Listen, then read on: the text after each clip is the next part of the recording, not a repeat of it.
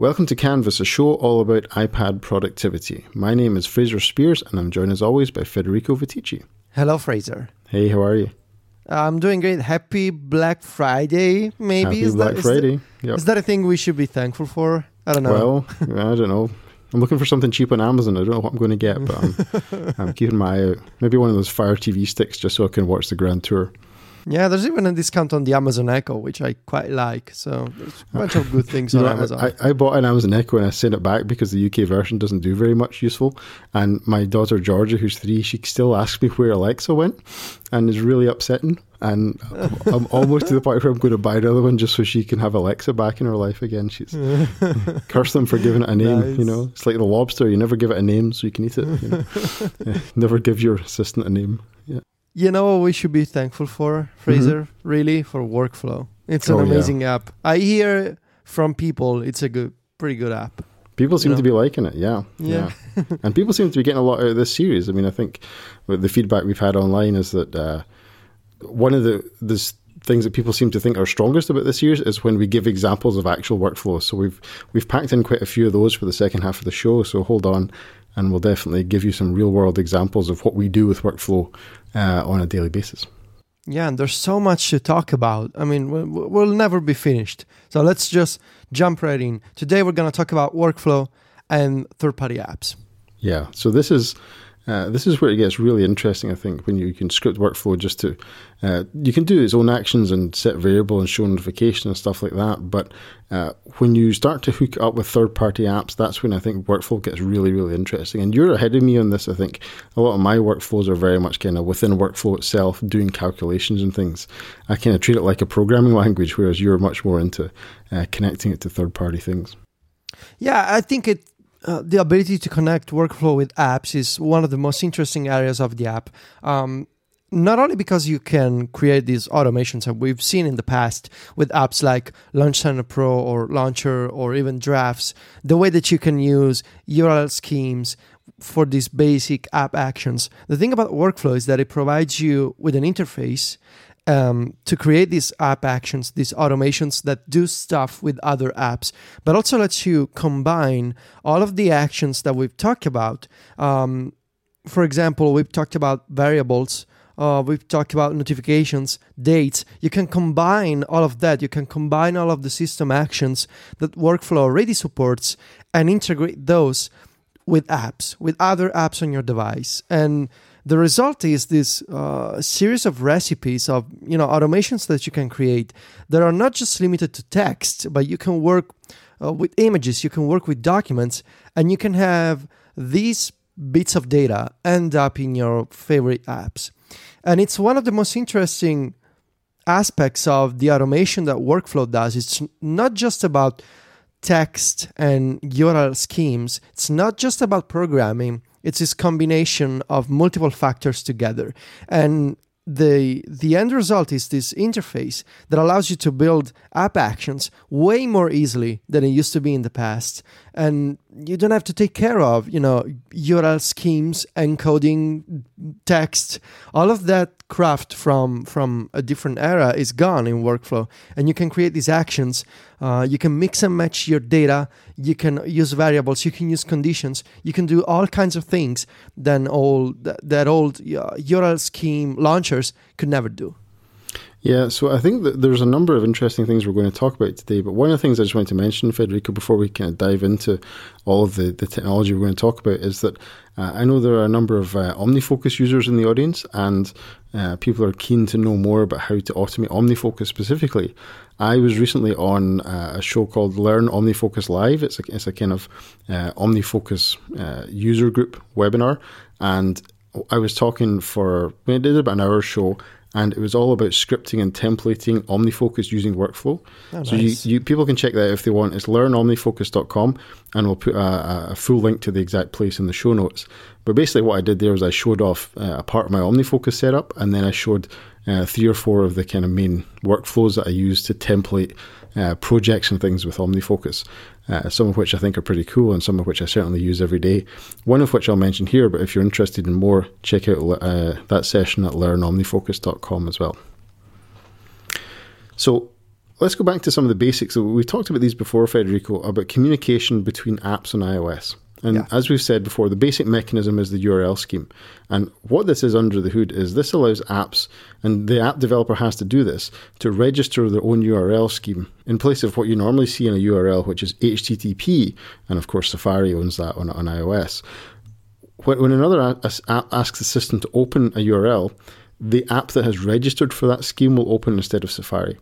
Uh, and as part of this, the app that originates this request can include extra information about what action they want the receiving app to take when it opens. But it's necessary, it's important to understand that it's necessary for both ends of this operation to have built in support for this. So if you want to use uh, workflow to natively talk to OmniFocus, workflow has to, the people who develop workflow has to do some work, and the people who develop OmniFocus have to do some work as well.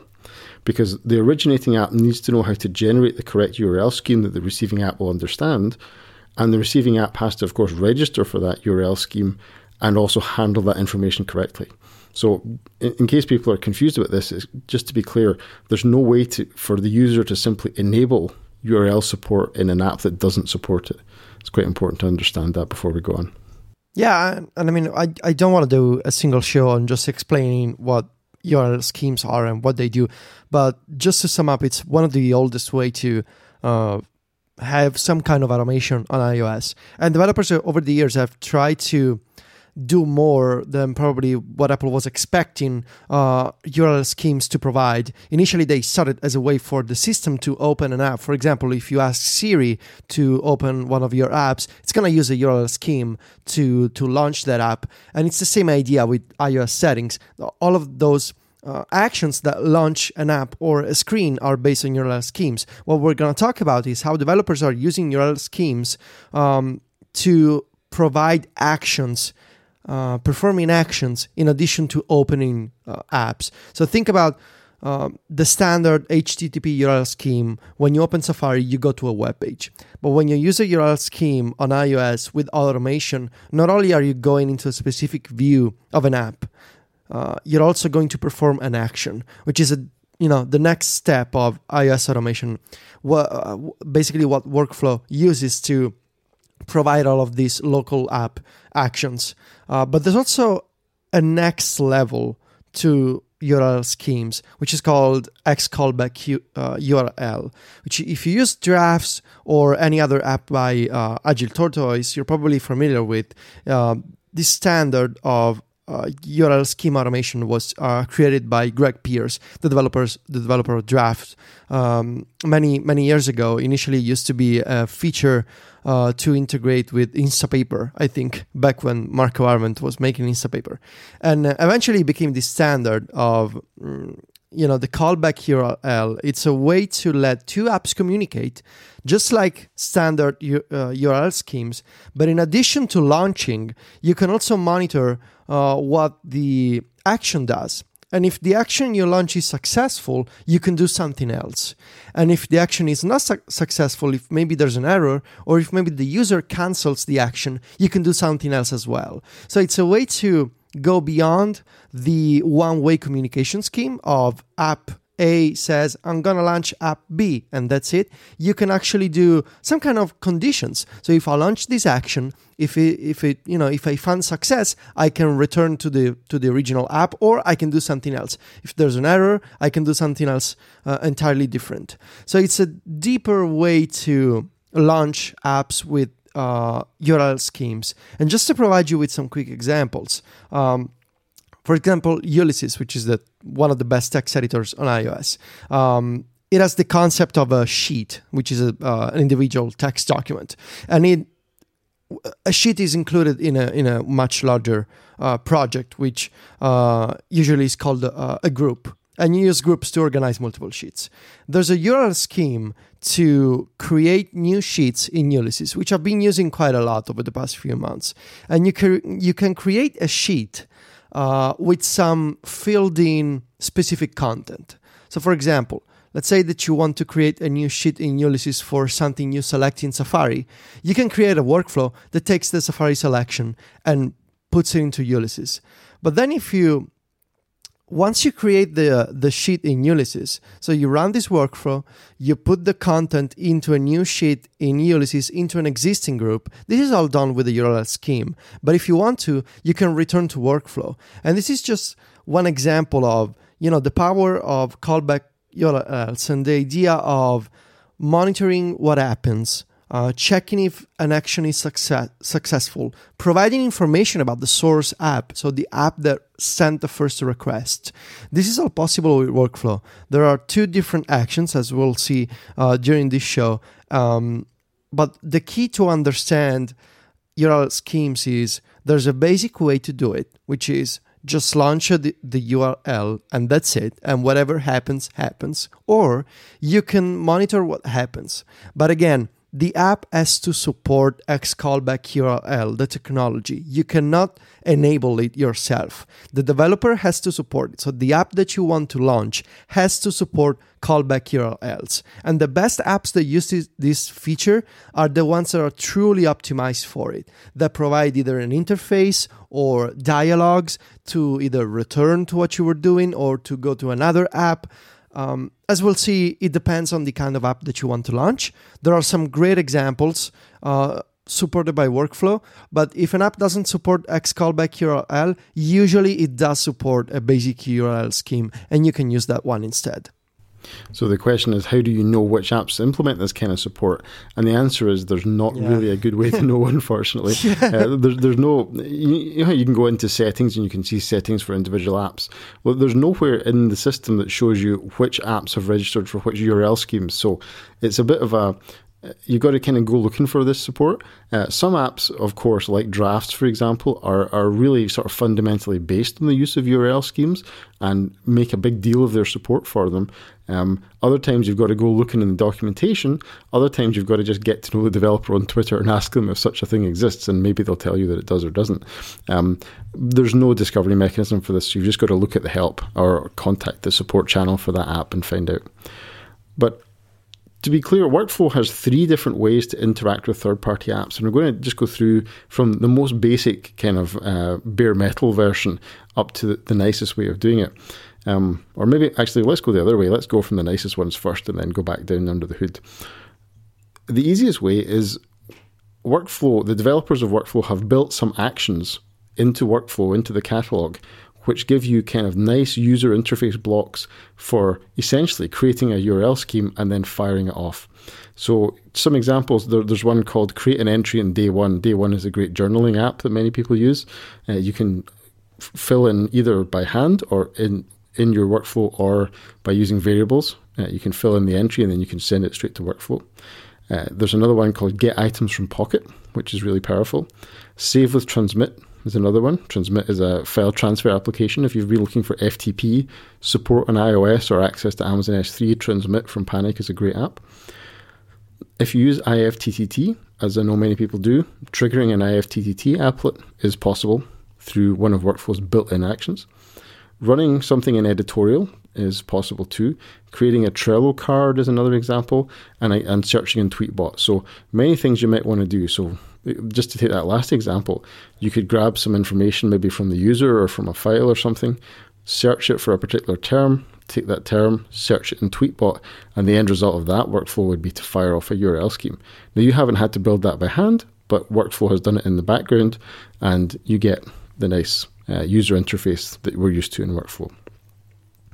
The second way is by uh, generating uh, the URL by yourself, combining variables and text, basically substituting together a URL scheme based on, you know, the URL scheme colon double slash, and then you've got to make it all up, uh, and then using the action called open URL, and that will launch it. And then the final way is to create an X callback URL, which for which workflow has got a separate action called open X callback URL. And that lets you specify everything about it. So as Federico was saying, when you launch an X callback URL, you specify uh, where you're going and you specify which URLs the receiving application should call back to you on both success and failure. So you can monitor that and you can get back that information. So the workflow has explicit support for that, and it's a way to you know go to another application, continue, do some work there, and then continue the work and workflow again without restarting the workflow and so on. So it's those are the different three ways that you can go: built-in actions, hand-created open URL, and finally X callback URL. And the, the difference between those last two is really whether or not you want to come back to workflow and continue doing something after you go to the app, or whether going to the app is the last stage of the workflow. That's really what makes a difference. Federico, can I tell you about a sponsor? Sure.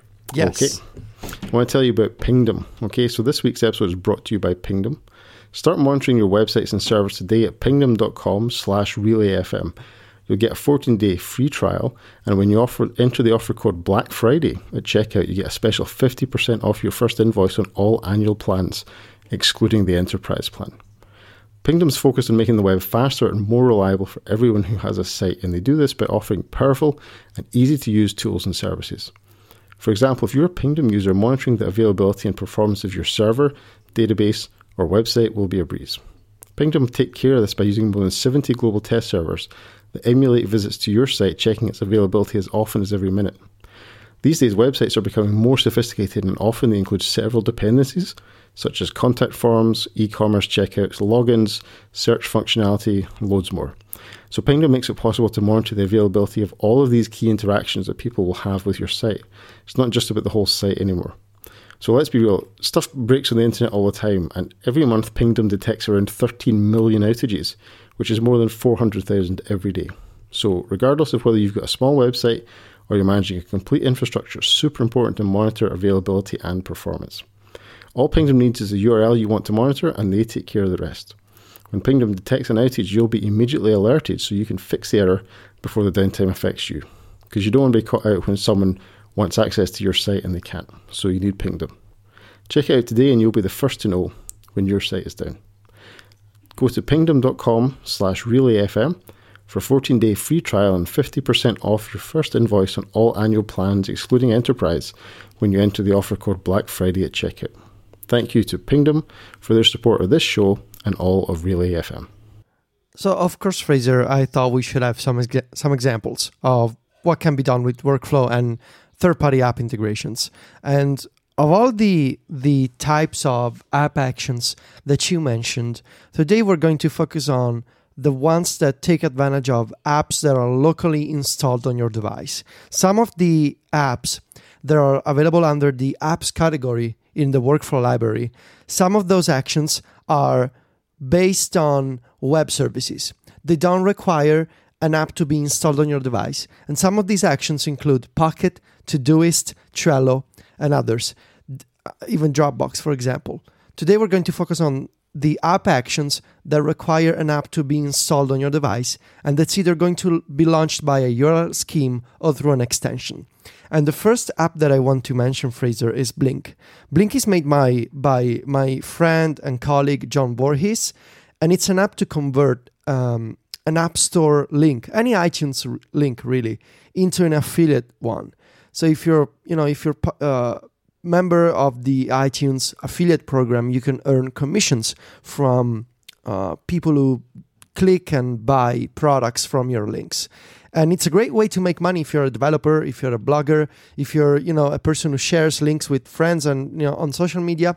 But generating these links is a bit of a pain on ios. You need to uh, modify the url with a bunch of parameters and you know text variables and it can be automated with workflow but it's best if you use blink because it provides an interface to search for an app for example and it shows you rich results and it shows you the price and you can copy the link and Blink has excellent support for URL schemes, and the workflow guys have added a native Blink action in workflow. One of those action blocks that you never see the URL scheme, you just see the action. These, these two Blink actions, like many others, they use URL schemes under the hood, but you never see them. You just see the visual action. There's two Blink actions that you can use convert URL and search in Blink if you try to convert URL with Blink, you will be able to pass any link from workflow to Blink, which will convert the link into an affiliate one. This is especially useful if you copy a link to an app from someone on Twitter or from a blog, or if you just copy a link from an email, for example, and you want to make that link an affiliate one with your information. You can automate that with workflow. And it's especially useful if you combine get URLs from input and convert URL in Blink. And it's again very useful if you make this workflow an action extension. This means that in any app, you can share a link Workflow will get the link and it will launch Blink, which will convert the link with your own affiliate information. Very useful. Or if you don't have a link and you need to search for a product for a product first, you can use the search in Blink action. This allows you to pass any text value from workflow to Blink, which will start loading the iTunes API to provide you with search results from iTunes. So you can look for apps, you can look for songs and movies, anything you can use with the iTunes affiliate program. This is very useful. I use Blink every day, and not because John is my friend or is you know works for MacStories. It's generally a fantastic utility. Um, the second app, which is quite possibly one of the best uh, examples of uh, iOS automation, at least uh, released this year, is Ulysses. So Ulysses came out with this big new iOS version uh, on the iPhone and iPad, and they added this extensive support for URL schemes. And the workflow guys, of course, also added some visual Ulysses actions based on these uh, URL schemes. And it's, I think it's one of the best examples of uh, iOS automation with third-party apps done visually in workflow. Um, as I mentioned before, Ulysses is organized in groups and, and, sheets. A sheet is basically a document, it's a text document, uh, but with some peculiarities, especially if you use iCloud. Unlike the classic TXT file uh, that you may use with Dropbox, for example, sheets in Ulysses can have extra information attached. Um, an attachment to a sheet can be an image, or it can be some text notes, or it can be some keywords, basically like tags. And the URL scheme supports all of these very unique features of Ulysses. So, of course, you can create a new sheet. This is the basic. You can decide to pass some text, either plain text or Markdown or HTML, and it will, you will create this new document with the text already filled in. But you can go a little deeper. You can, for example, say, I want to create a new document into this existing group. And the way, to, the way that you do this is you need to use both Ulysses and Workflow for a bit of, a, of an initial setup. In Ulysses, you need to, sh- to swipe on a sheet and you will see an option to copy the identifier. The identifier is a Ulysses feature, but it's actually one of the common trends of iOS automation. To identify a specific view of an app, you either refer to that view by name or with an ID. And the the the reference to this sheet in Ulysses needs to be pasted into workflow. If you do that, you will be able to say, I want to create a new document with this pre-filled specific text into this existing specific group. And with just one tap of the play button in workflow, you will create that document and it will already be placed for you into that existing group. But there's something else that I want to mention, which is you can attach data to sheets and you can append new text into an existing sheet. So the first type is quite impressive. Uh, you can work with Ulysses to say, I know I have this text document. I want to attach a screenshot or a photo to this document. And the way that you do that, uh, as you can imagine, it's not the usual text based automation that you're sending some text to a URL scheme. You need to convert an image, which is a file, it's not text, into a string of text. So, how's that possible? There's this amazing technology called the base 64 encoding, which is a way for programs to turn a file object into a string of text.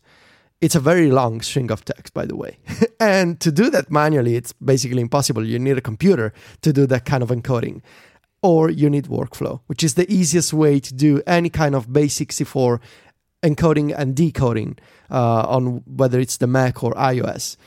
So all you need to do is you get an image from workflow as you usually do. You can be, you know, from the action extension or you can use the select photos action. Once you have an image, once you save that to a variable, you can pass that image to the base64 encode action, which will turn the image file into this insanely long string of text on, of random characters and numbers. It looks like nothing, it's just a long string of text. But you can use that string of text as a variable with the Ulysses action because Ulysses will see that incoming long string of text. It'll know that it's a base64 encoded image. And once you run this workflow, instead of ending up with a sheet that has an attachment that looks like random garbage of text, you will see the actual image because it'll, it'll be decoded. So, workflow, what it does is a bunch of interesting things. It gets an image, converts the image from a file to a string of text uses, using base64. Then it launches Ulysses. And it launches Ulysses saying, I want to put this image into an existing sheet, which some references with an ID, into an existing group. It's quite complex automation, really. And on, the, on its end, Ulysses says, okay, I see that I have some text that I need to put into this sheet, that I need to put into this group. And I also see that there's a, a very long string of text, which is quite possibly a file that I need to decode and I need to put in the attachment sidebar.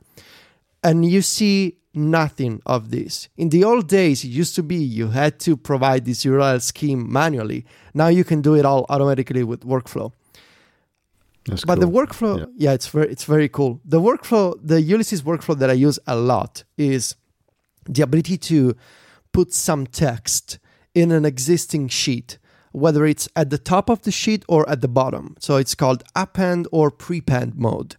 I use this for um, the Club MacStories newsletters. Um, every time a person sends me a question, I want to quickly reformat and include these questions into an existing sheet that I have in Ulysses.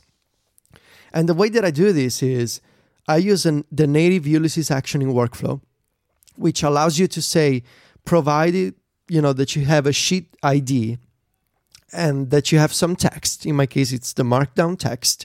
You can say, I want to put this text into this existing document, which already has some text in it.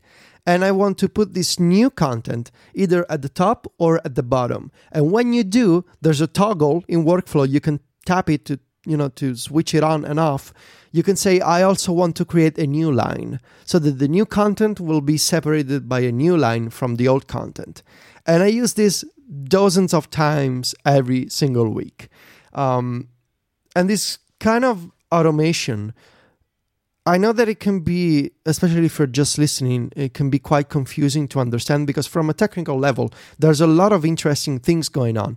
But the, the, the important aspect to remember, you don't have to know any single thing I just explained. You don't have to know what a URL scheme does. You don't have to know what base64 encoding does. Because of the visual action and because of the way the workflow explains things, you can just drop in these three or four actions and you're done until three years ago, this was not possible. And this is a big deal for iOS automation. And I will include examples of this Ulysses automation the, that you can do with workflow. But move before, cool. Yeah, I know it's. I, I'm going crazy with this with this stuff. I think one one of the things to say with that though is it's very interesting. Like uh, I, I see that more and more in my workflow scripting as well with apps like OmniFocus and Dropbox and Ulysses. That people are starting to build up like um, permanent structures on iOS.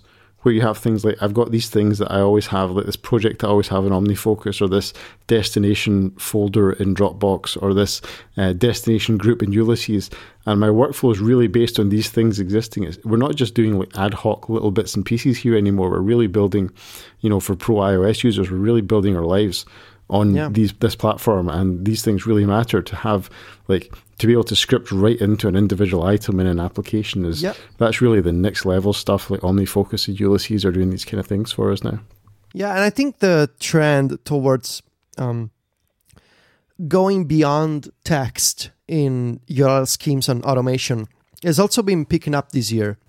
Yeah, Uh, I I see many, many more apps switching to this base 64 encoding process to pass data, to pass documents, to pass files uh, to the URL scheme, which is not usually supported because, again, it's just text. So, how can you make an image into text? And a lot of developers, I think the Omni group was actually first with this idea, and others followed. So, like Ulysses or uh, even Bear, which I'm going to mention shortly. Uh, it's, a, it's you know a fantastic new way to do even more automation. Before I let you talk about OmniFocus, because okay. I want to hear about this, I have just one more I guess one of one of the more simple examples, which is Due. Due is a timer and reminder app for iOS. One of the best iOS apps, really. It lets you set up timers and reminders, and it, and it nags you until you complete uh, those timers and reminders. And there's an action in workflow. Uh, it lets you enter a title, a due date, and even you can even set repeat options um, directly from workflow. I used to do a lot of due automation. Um, what was that? Three, four years ago, and it was all done manually. And I remember having to come up with these um, parameters for things like dates and timers. I needed to manually convert uh, minutes to seconds and hours to seconds because mm. it's just the way the programs talk to each other you know? They talk in seconds they don't talk in human like language. Well you don't have to do any of that in workflow. You can just pass any date variable which is assembled very easily from workflow. You can pass it to due. Sorry i'm talking too much and thanks to workflow's handling of dates you can use natural language, you can use, you know, any of the other options in workflow and pass it off to Due and you will automate the creation of a reminder. But if you want to go crazy, this is probably next level uh, automation. I talk about I, I, talk about this topic every once in a while in my in my newsletters. Due is one of the few apps that have has excellent support for X callback URLs. And one of the things you can do is if you create a new reminder in Due and you include a link, can be a link to a web page or it can be a, a URL scheme, it doesn't matter. Due will always see a URL scheme as something it needs to launch. There's no difference to the system and to Due specifically, whether it's a traditional web page or an app that you want to launch. When you complete the reminder, Due can say, I see you have a link in here. Do you want to open this link now that the reminder is complete? now uh, you're probably getting to w- what I'm going, but if you include a URL scheme into a due reminder, once you complete the reminder, you can go to another app. And this opens huh. up some crazy possibilities, such as you can do recursive reminders into Due. Because if you link to Due itself, Let's say that you have a reminder that needs to run every time you complete one, such as do the laundry. So once the laundry is done, I need to be reminded for the next laundry. You, if you use URL schemes inside Due, once you complete the first one, you can already trigger the second one, and on and on. And you can create all of these crazy, crazy recipes from workflow because you can create the template there, and you know it all up to your imagination. yeah, and, and I suppose you, you could also use in there something like, you know, uh, at a certain time I want to check this website and put yeah. the, the website in there because when when you provide URLs for X callback, what you're providing is a URL to launch on success and a URL to launch on failure. It yeah. doesn't matter whether those are URL schemes into apps as as they're sort of intended to be, or actually URLs to the web. Due is just going to launch them either way, isn't it? Yeah, yeah. I, I think uh, I, have seen people go into the deep hole of Due automation in the past. Yep. Uh, I know my my friend and and also colleague Alex used to do some crazy things with Due. Uh, so be careful, or you're never gonna gonna finish. you know, playing around with this. yeah, that could take you away. Let me talk about OmniFocus. Yeah? Yes. OmniFocus has really got two parts to its automation story on iOS. Since since OmniFocus 2.1.14, I think it is, uh, which is now a few revisions old. The, the first part is that OmniFocus understands a plain text format called task paper to import anything from a single task up to a whole project into your OmniFocus database. Now, task paper, there's an app called Task Paper, but it's also a, a, file format. So it's kind of like Markdown, but for to do items, if you like. So it's a plain text format, and just using dashes and spacing and stars and the at sign and various uh, specific keywords, you can in plain text create a whole OmniFocus project, and then just OmniFocus can just sort of suck it all in and put it into your database. Uh, the biggest one I've done had over 350 individual tasks in it, and uh, that worked perfectly. Just send it all to OmniFocus, and OmniFocus created a whole project uh, with all 300 odd tasks in it, and it, it worked perfectly. Uh, and TaskPaper allows you to really specify everything about a project, all of those tasks, subtasks, due dates, uh, and there's one or two things which uh, this is the only way to create them just on iOS. So, for example, the idea of a task that has subtasks, you can't actually make that in the iOS version of OmniFocus, but you can, if you can create it in text, you can either copy and paste it manually or send it to OmniFocus using the send to OmniFocus uh, workflow action as well. The what I find with the way that I script OmniFocus very often is that uh, well, back up a little second. This is an obvious way to template things for OmniFocus, which is a feature that people have wanted for a long time, is to be able to have template projects in OmniFocus. Yeah. and and what I do with this is I I use workflows to keep my templates around. And what I do is I, I use a text block in, in workflow and I just type in my project in task paper format into that text block. But then quite often what I want to do is I want to customize that with some relevant information.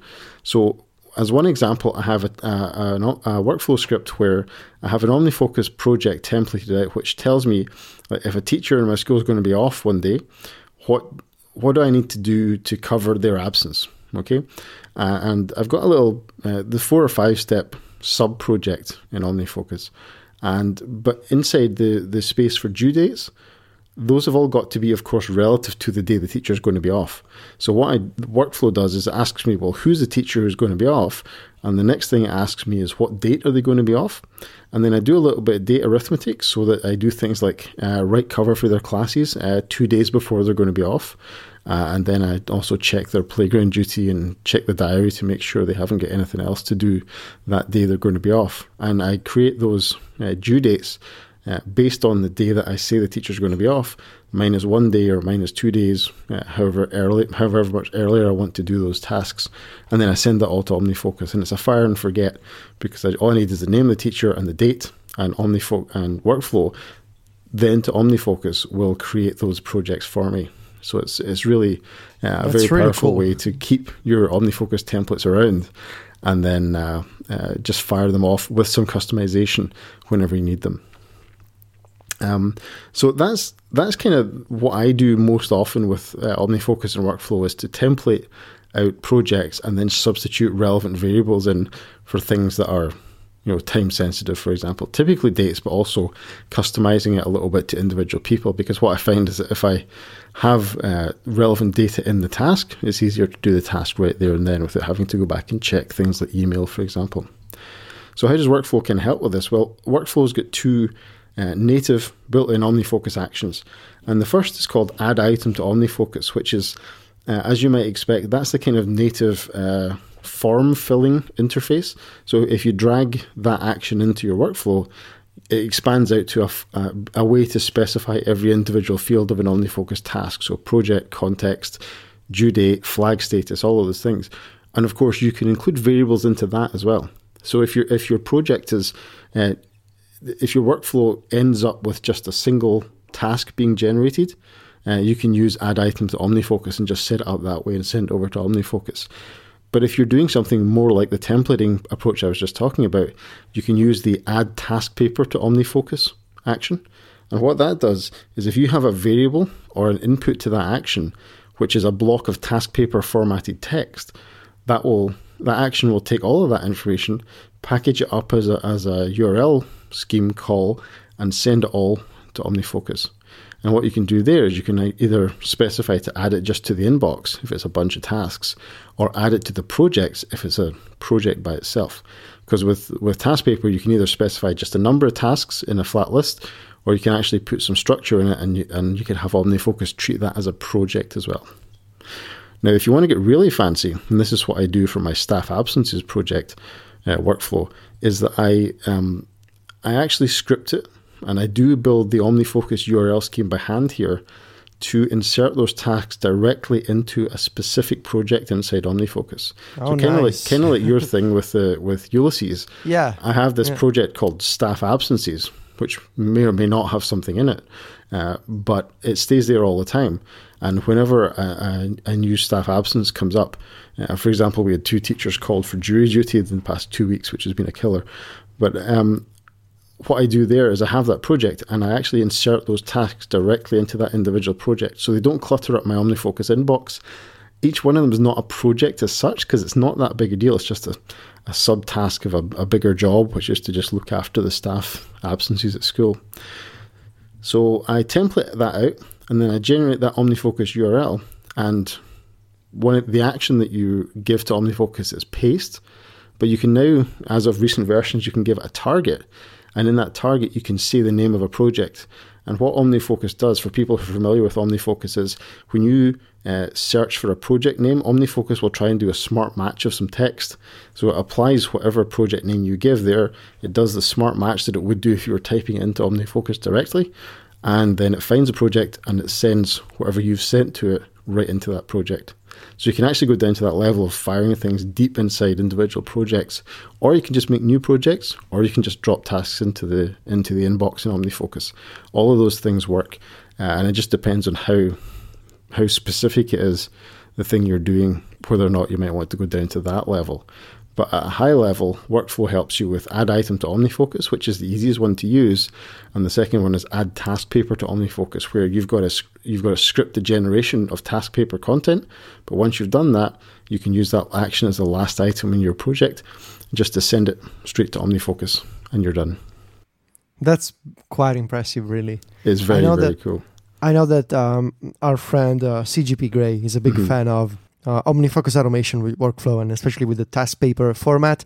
He's been doing a lot of a lot of these things. It's very impressive. when I got a grip of the fact that I could actually keep my OmniFocus templates in workflows, that unlocked a whole lot of things for me because previously I was thinking, well, it's, it's great that I can now template an OmniFocus project, but where am I going to keep that and how am I going to get it into OmniFocus? Am I going to keep it in a text document and then copy and paste it?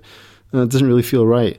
But putting it into Omni, uh, putting it into workflow, and then scripting some customization, and then automatically putting it into OmniFocus. That's a that's a whole game changer. So we'll put a link in the show notes to the Omni documentation for both the URL schemes and the elements of the task paper format that OmniFocus supports.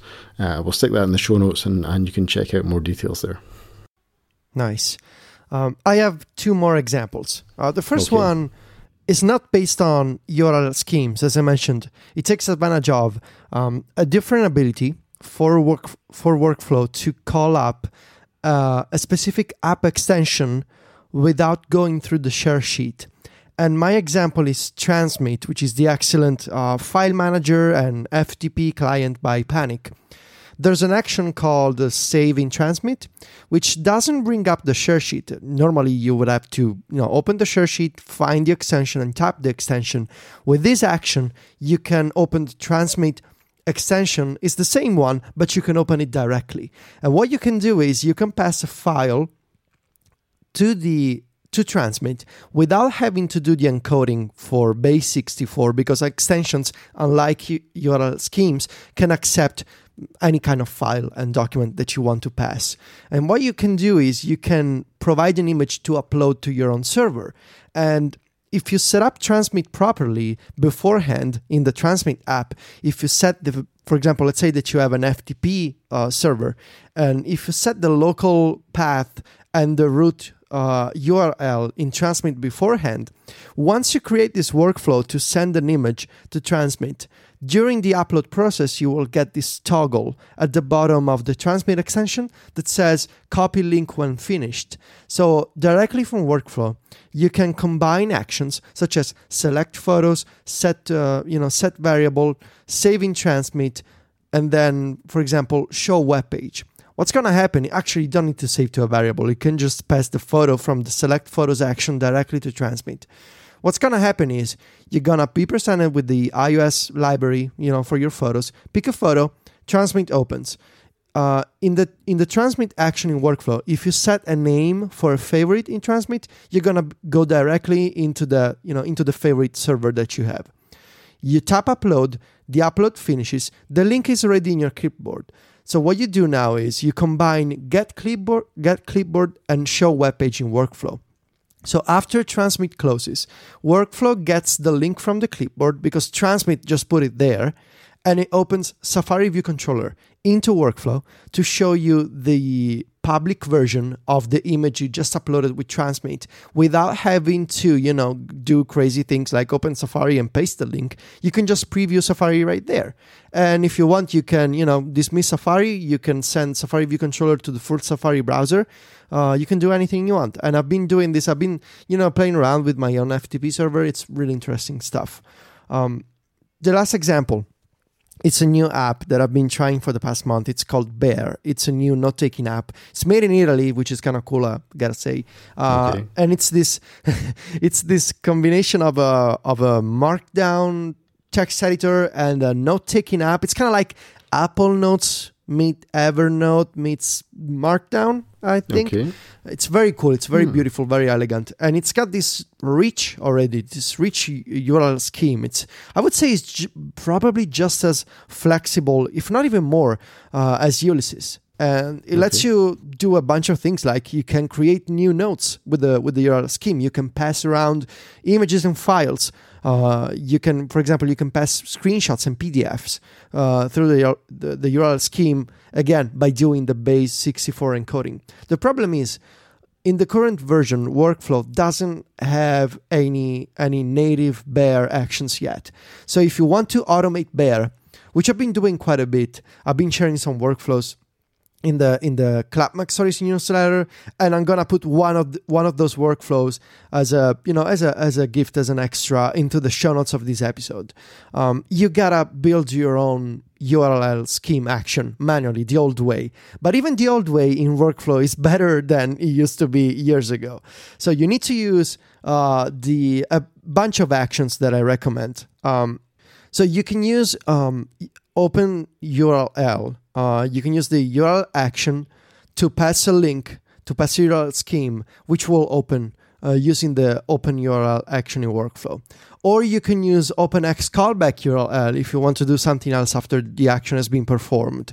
Um, I recommend, however, instead of using the URL action, which has a tiny text field and you need to scroll that text field and it's a little uncomfortable. You can use the text action in workflow. I know you're going to say, but text is meant to pass text, not URL schemes. And it's true, but the text action has a larger text field that you can scroll vertically and it's easier to use. And once you pass that to the open URL action workflow, thanks to the content graph engine, which we talked about at the beginning of this series, we'll see that it's not text. You know, you're not passing around the note with some paragraphs, you're passing around the URL scheme. So it's just easier when you need to work with apps like Bear that don't have native visual actions and you need to build your own uh, custom URL scheme the manual way. Instead of using the URL action, use the text one because it's easier to edit, it's easier to scroll. Um, and again, there's going to be an example in the show notes, but uh, you can do some crazy things like let's say that you're in Safari.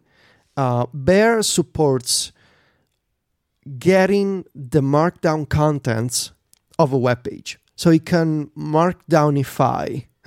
I know the Brett mm-hmm. Terpstra uses this term. You can turn into markdown a web page. This is especially convenient for articles, for example, uh, which get converted to markdown quite beautifully. Because again, you know, markdown is meant for prose and that kind of mm-hmm. uh, reading experience.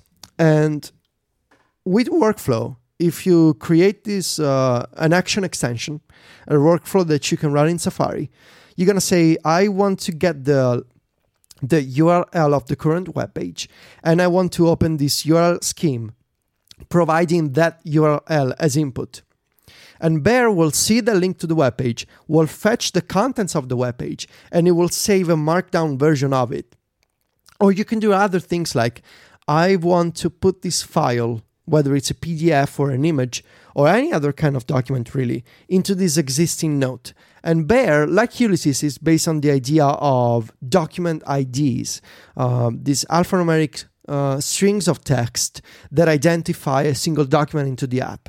So once you build a workflow that includes these document IDs, and once you create all the actions required to get in a file, whether it's from iCloud or from, from the photo library, encoding the file to base64, building the the Bear URL scheme and opening that, you will end up with this file attached into an existing note, which is very very nice. Um, and I have, uh, you know, this workflow that I'm sharing uh, with our listeners uh, is a based on the same concept. It allows you to to run the workflow from Safari, and it takes advantage of the workflow content graph engine to see what you select on a Safari web page. Once you select something and you run this workflow, the workflow will see that you that the user has selected something on a web page. It will get the rich text, not the plain text. It will get the rich text with images and formatting um, from Safari. It will convert that to Markdown using the native convert rich text to Markdown action, and it will pass that to Bear, which will create a new note with the Safari selection in Markdown. So you just went from rich text in Safari to Markdown in Bear. You didn't have to do, you know, any manual conversion. You didn't lose formatting. You just put workflow in the middle and you let two apps communicate with each other. And in this case, you're using a URL scheme. Uh, hopefully, in the future, there's going to be a native Bear action, so it will be a visual one, and you won't have to see the URL scheme at all. That's very cool. Yeah. Some final words of advice. Um, always remember to experiment. The apps category of workflow changes depending on the apps that you have installed. So, you know, make sure to play around, read the documentation always. Remember to use variables. Remember to encode to encode documents and decode documents and files that you pass around. You know, depending on what you need to do. Um, the base 64 encode action is your friend when it comes to automation with you know uh, third-party apps based on URL schemes. And remember that you can always do crazy things, and workflow usually doesn't mind. You can combine stuff like show me the iCloud Drive uh, document picker and then open Ulysses. And you're going to say, well, that just two completely unrelated actions. With workflow, you can do things like open iCloud Drive. I want to choose a PDF. Then I want to send a PDF or that image to a new note. You can do the you know crazy stuff. And remember that you can mix and match the visual actions that you see in workflow. They usually have text fields, and you can tap in on that those text fields and you can use variables or you can put ask when run. You know it's a special token that if you're not sure uh, what the you know let's say the title of a note has to be different every time. If you don't want to use a variable and if you want to type the title of a note for ulysses manually every time use ask when run and when the workflow runs you will be asked to type it. It's you know it's like magic. Um, the choice is completely yours. Uh, you there there's complete freedom over this kind of third party app automation. And when you don't see for example like bear when you don't see an app that is supported in workflow look it up on the developer website. There's usually a link to documentation, or maybe contact the developers on Twitter, send them an email. Usually even if developers don't publicly document it, which is strange, but some developers choose not to. There's usually a URL scheme you can use to automate that app. And once you have a URL scheme, you can do some crazy things with workflow. You can save a lot of time. And finally, I started doing a lot of my work on iOS and on the iPad thanks to automation. This is a topic that is really dear to me, but I you know, a lot of people, I think a lot of people got to know MacStories because of the crazy, insane things that I used to do with URL schemes, Launch Center Pro, Drafts, Pythonista, those kinds of apps. So I've been around this topic for a while. I've been covering this topic of launching apps, doing stuff with apps for a very long time.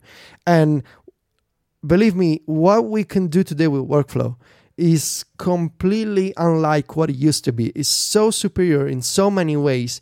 The simplicity of dealing with visual actions. using variables, getting documents, passing around images, using templates like Fraser mentioned. That's something that we n- were never able to do three to four years ago. So um, I'm really happy that you know we're talking about this stuff because I've been doing this for a long time. It wasn't this nice, so it's great that we have a better option today. Yeah, we've we've come a long way in that period, haven't we? Yeah, for sure. Yeah, it's great. It's great, and it's kind of surprising that Apple still haven't purchased Workflow.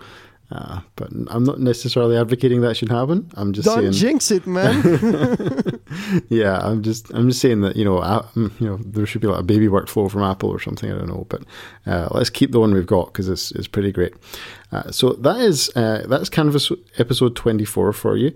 We've been talking about URL schemes, we've been talking about X callback URL, and we've been talking about integrating workflow with third party apps.